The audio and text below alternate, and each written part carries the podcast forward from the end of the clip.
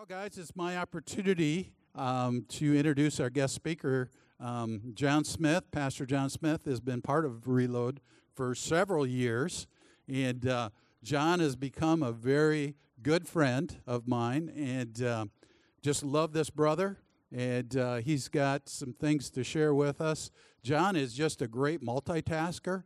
In this season in life, um, God is just providing opportunities for Pastor John in uh, a lot of different arenas, and he may touch on some of those. But would you give a give a warm reload welcome to Pastor John Smith?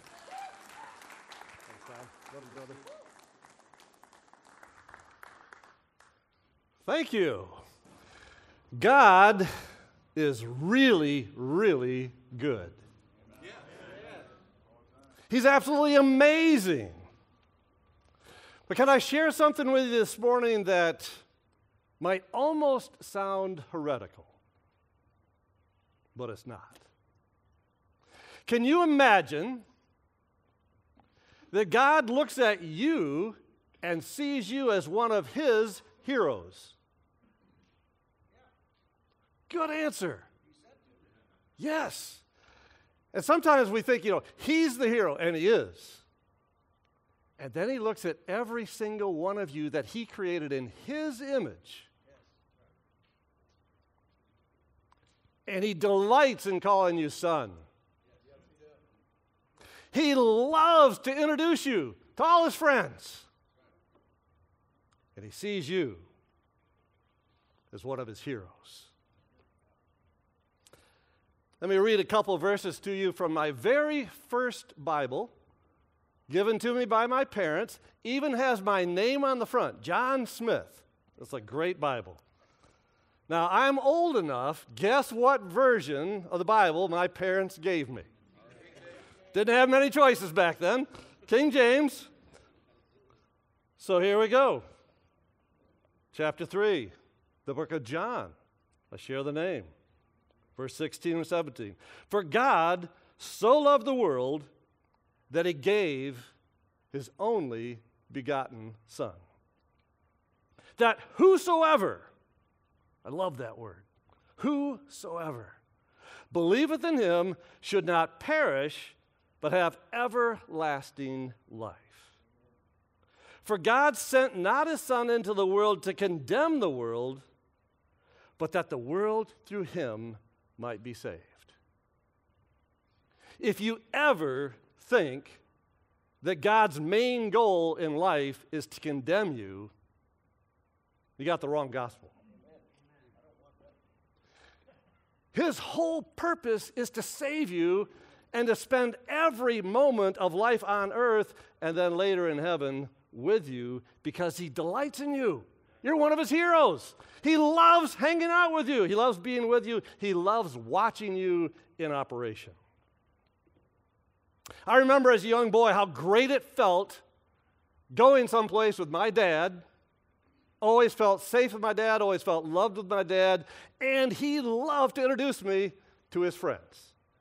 And no matter where he went, no matter where we were, he always met somebody who knew him, and he always proudly introduced me as his son. This morning, I have the privilege of two of my three sons being here. My son Aaron is here taking photos. He's an excellent photographer and videographer. And he's my son by choice. He chose to marry my daughter. And just a little inside thing I had the privilege of officiating at all of my kids' weddings, and when Aaron and Sarah got married, at one point in the ceremony, I just said, Is there any young man in the world good enough to marry my daughter Sarah? And then I just paused. He thinks I paused for about an hour. but the answer was yes, Aaron, and love him. My son Andrew is uh, filming this. We're hoping to post this on the Pastor K website uh, sometime after this. My son Matt would love to be here, but he lives in Colorado and a little bit long commute. But I have such joy. I did that with several of you this morning, introducing you to my sons. They're my heroes. I love them. God blessed me with one of the best dads on the planet. A lot of people can't see that. I'm one of the fortunate few who can. He was amazing in so many wonderful ways. His name was Wesley John Smith. That's where I got the name John Wesley Smith. And dad is one of my heroes. But he never would have described himself as a hero. Never would have. Blue collar worker, electrician by trade.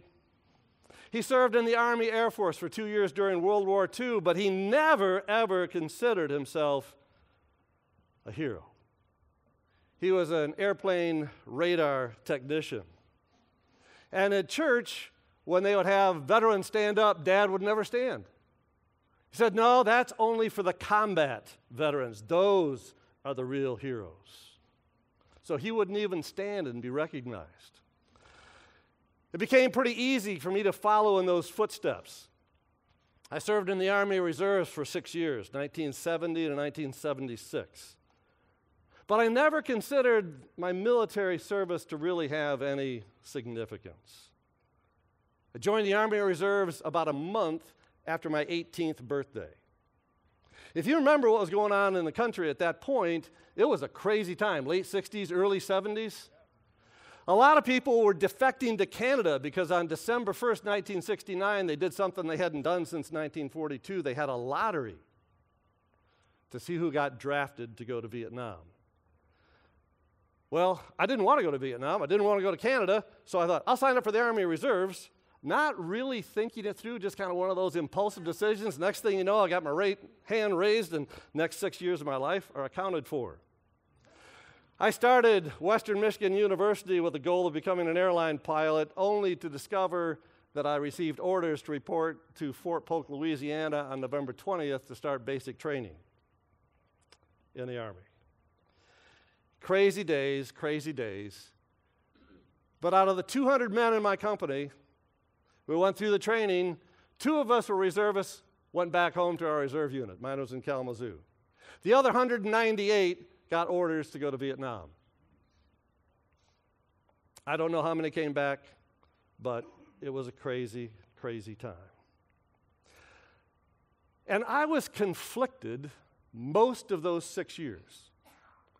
Part of me was proud to serve my country, part of me was embarrassed it was really hard to know, and the public sentiment toward the military was all over the place at that time. And so, my first experience at basic training was having my long hair shut down to no hair. And so, I found a way to be in the Army and have long hair because I was in the reserves, and I was really good at wearing a short haired wig. And I got by with that for years. It was amazing. And then in the early part of 1974, my platoon leader informed me that they had chosen me to go to NCO school, non commissioned officer school. I didn't request it, I didn't want to do it. They gave me no choice. And so I went through several months of classes and training, and then in the early part of um, June, July, I had to go to two weeks of NCO school at Fort Sill, Oklahoma. And during our weekend meeting in 1974, July, with my entire company standing in formation, my company commander mentioned my name and then read this letter that embarrassed the daylights out of me. It was from the commandant of Fort Sill, Oklahoma. You are commended for your outstanding achievement on becoming an honor graduate of the Non Commissioned Officers Academy during the period of 30 June 1974 through 12 July 1974. Your total grade point average of 100% is an achievement of which you can be proud.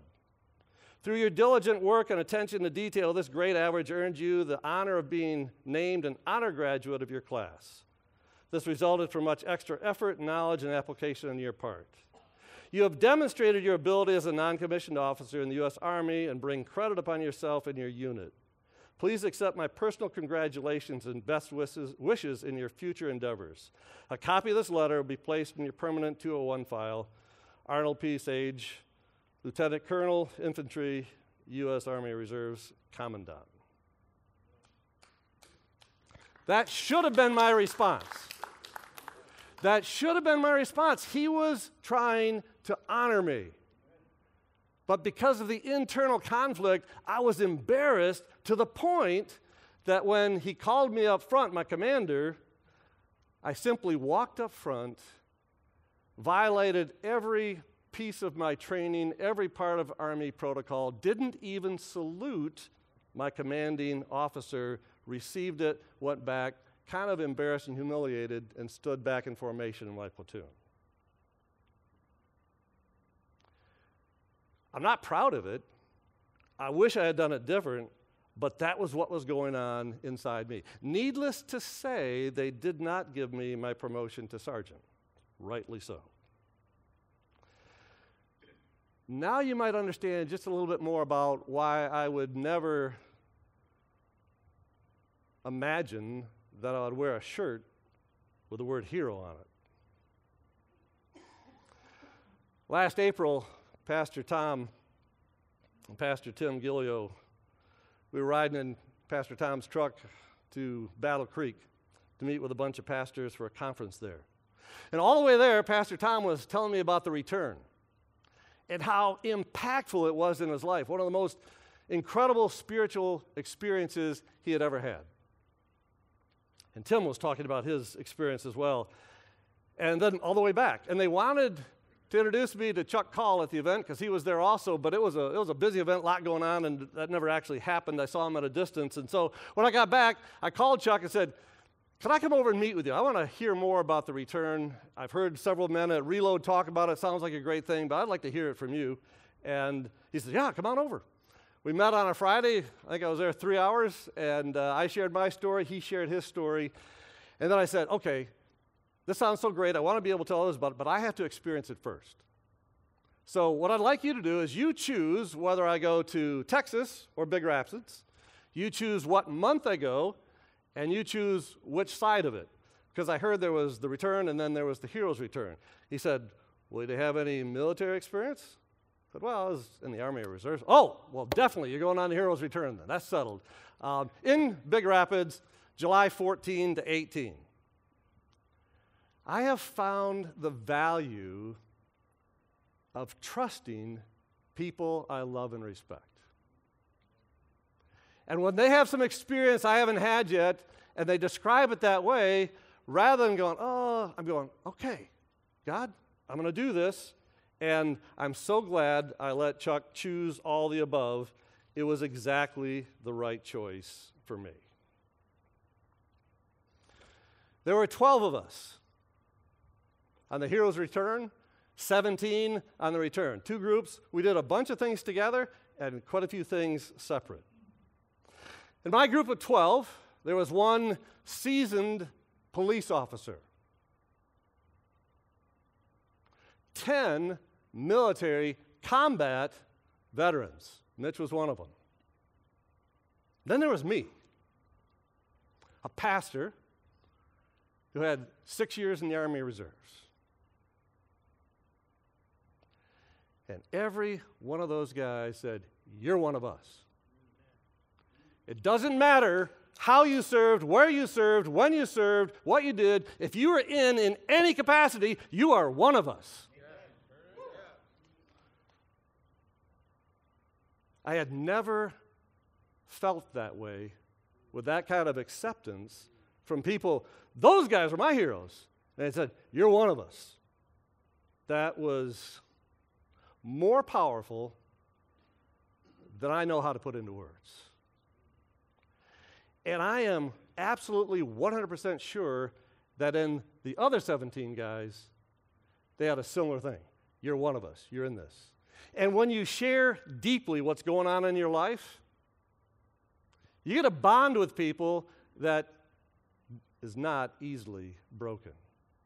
Because we were told at the beginning, you're going to get out of this what you put into it. So I made a decision at that moment, I'm going all in. I'm holding nothing back. I'm just going to lay it all out on the table, whatever we end up to do. And there were a few guys in our group of 12 that said to me, I have never heard a pastor speak so honestly, openly, transparently, vulnerably in front of other men. And it really impacted them and helped them, because that's what they told me. I didn't know what I was going to deal with. I've been through counseling, I've been through intensive counseling, I've been through once a week counseling, dealt through a lot of the trauma I had earlier in life. And so I just went, whatever you want me to deal with, Holy Spirit, you reveal it, and I will. What he knew and what I knew but didn't know that was going to become the focus was that I was still grieving the death of my father. March 29th, he breathed his last breath the day after Palm Sunday. And I spent a lot of time with him in that last year and a half, but I got robbed of my weekly visit to my dad through COVID and some of our governor's restrictions and rules that I followed most of the time, and finally decided this is my dad. And he's more important than you. And if you don't like it, lock me up or whatever you want to do, but I'm going to go see my dad. And I should have done that all the way along. My brother, Jeff, was a little bit smarter. He said, he's, and I also didn't want to expose my dad.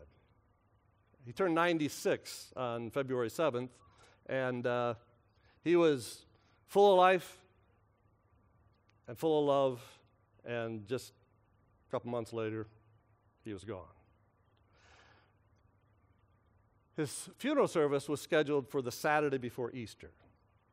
I was going to be officiating along with the hospice chaplain. And then on Thursday night, I went to my grandson Alex's baseball game. It was a cold, windy, crazy night. Sarah and Aaron were there. We all had winter coats on. And next morning, they got tested, and Sarah, Aaron, Addison all tested positive for COVID. The doctor said there's no way that I would have been exposed. We were outside, bundled up, wind, all that. But I know there are members of my family who look at this very differently than I do, and they're very cautious, very concerned about it. And so I said, I will choose not to attend my dad's funeral to respect and honor other members of my family and not cause them to be nervous, nor would I lie about the fact that I had that exposure. So I did go to the graveside, but I stayed 25 feet away from everybody, had a mask on, and it was outside. But I couldn't go to his funeral service. And there were some things that my dad had shared with me in those last days of life where he had two regrets. You know, sometimes we can end life with no regrets. Eh, not if we're really honest. We all have some regrets. He had two that he verbalized. One, he wished he had read his Bible more often. And two, he wished he had verbally told people about Jesus more often. I was going to share those. And then I was going to share a couple of my major regrets with my dad. But I didn't have the opportunity to do so. On the hero's return, we had an exercise where we were out alone and we were to write a letter to ourselves from our Heavenly Father. This is what I wrote. It's all in my workbook, but I printed it out so I could read it a little easier. Dear John, my very precious son, I love you so much. I delight in you just the way you are. I am so proud of you. I enjoy every moment we spend alone together. I'm really glad you came on the Hero's Return event. I knew this would be the perfect timing for you as you continue grieving the loss of your dad and as you find your way in clearly understanding what I'm calling you to do next. I have called you to be a watchman. I'm so glad you're obediently following my prompting to attend the School of the Watchman taught by Apostle Stan Johnson in Plano, Texas in June. I want you to continue sharing and teaching others what you learned. Too many people in America have no clue what is coming, and I want you to warn them. You fell in love with the book of Revelation when you wrote out the entire book in your own handwriting. I want you to continue reading, studying, learning, and sharing, with it other, sharing it with others. Don't try to impose it on an existing church. Most are not interested in what I'm revealing to the Apostle John in Revelation. Start a new church by teaching people to love and believe the book of Revelation. I know you don't feel adequate to do it. That's why I connected you with Apostle Stan Johnson and the Prophecy Club a little over a year ago. People need to hear the truth, and I'm calling you to be one of my spokesmen and watchmen. Do not fear, do not worry. I'm with you always. I will take care of you and Sue. I will take care of your family too. Great job, son, in deciding what part of your story to share with Mike this morning. You kept it very real, very personal, and very current. You wisely chose not to go way back into your past because you've already processed and worked through all of that. You correctly identified things you needed to share. The homegoing of your dad, finding the simple deer blind to sit in while you shared your story with Mike, and spending the next five hours alone with me in the deer blind overlooking the fishing pond was the perfect choice. You can do it. You have what it takes. You know what to do and what needs to be done. The next day, we were invited to find a place on this incredible 900 acre ranch to be alone with God and write a letter to our earthly Father. This is a direct quote from my workbook. Dear Dad, I love you so much. I miss you more than you can imagine. I think about you many times every day. We were given an hour to be outside, find a place where we could be alone and sit and do our next assignment. I immediately knew I wanted and needed to walk back and sit in the same simple deer blind that I sat in yesterday. It's a little nicer, but not as unique and fun as the way you taught me to build a deer blind out in the woods with the sticks laying around on the ground. You taught me first as a young boy. I loved being alone with you on our hunting trips. Then you taught me again as an adult man. Please forgive me for not wanting to continue the tradition of going deer hunting with you every year. The last time I went with you and Jeff, you had an issue with me about money I'd borrowed from you but hadn't paid you back yet. You talked with Jeff about it on the hunting trip, but you never talked to me about it.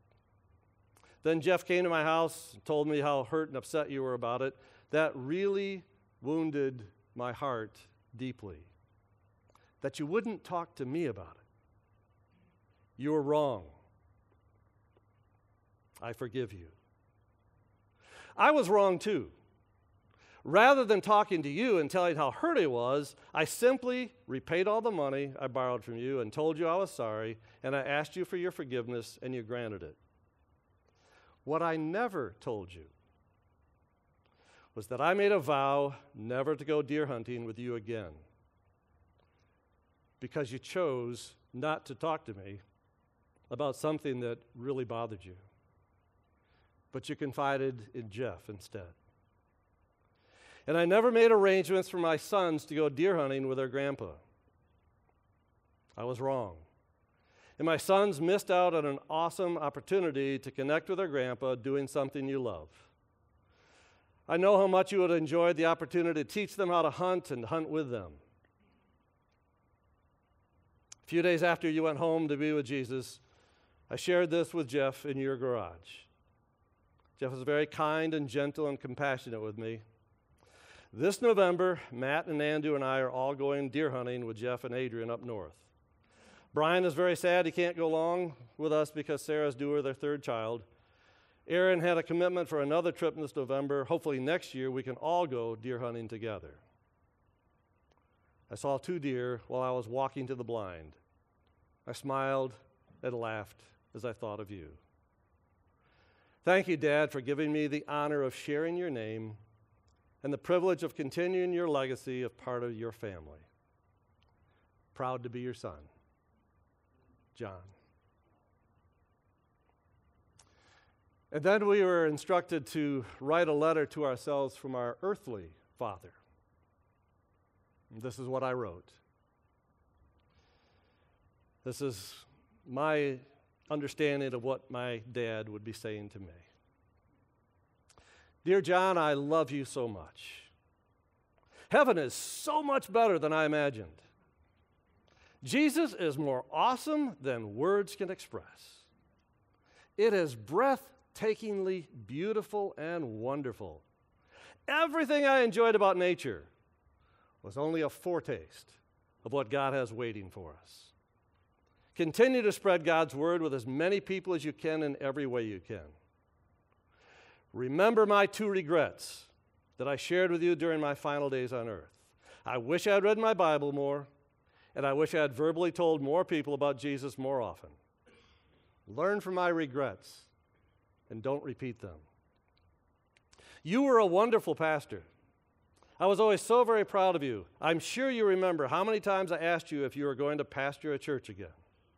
I was always very proud of you, but also very thankful for your ministry with pastor care. I always read all of your newsletters, but in my heart, I always hoped and prayed that God would call you to pastor a church again. Now that I'm in heaven, that hope and desire for you is even stronger. I want you to know how much I love you and how proud I am of you. You have what it takes, you can do it. You are a man, you are a warrior.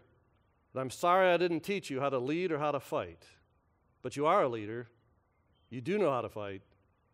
You are continuing to learn more. Continue to love your wife Sue and each of your children and your children by marriage and your grandchildren. Thank you for remembering the promise you made to me when you were releasing me to go home to be with Jesus. I know you will do everything possible to keep the family together. And yes, I remember. Thank you for teaching me how to hug you and others. And thank you for teaching me how to tell you I love you and others too. You are my very precious and dearly loved son, Dad. 12 veterans, first responders, started on Wednesday evening as strangers. On Sunday,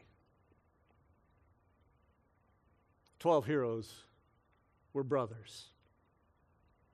We pledged to stay connected and united to be there one, for one another. I call us Andrizo Squad 12. As we were leaving, they warned us and prepared us that things could get really crazy after our event was over. We could be tested, tempted by Satan. Things could happen that we hadn't expected. We were done Sunday afternoon. Monday at 4:45 p.m., my brother Jeff called and said mom had fallen and was unresponsive. At 5:05, he called again, and she had passed away at 5 o'clock, just a few minutes before he arrived. Papa God was right there with me as I received the news that my mom had gone home to be with him. And I found peace and comfort knowing that her agonizing dementia, where she had all these terrifying things going on in her brain, were finally over, and God had taken her home peacefully, quickly, with no pain or suffering. Friday night, at the funeral home in Kalamazoo for my mom, four of my Andrizo Squad 12 brothers showed up.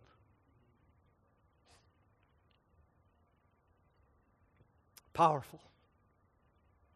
A couple others were trying to get there, and one got sick and one had to work. And, but I know they were all there in spirit, but four actually made it. Amazing.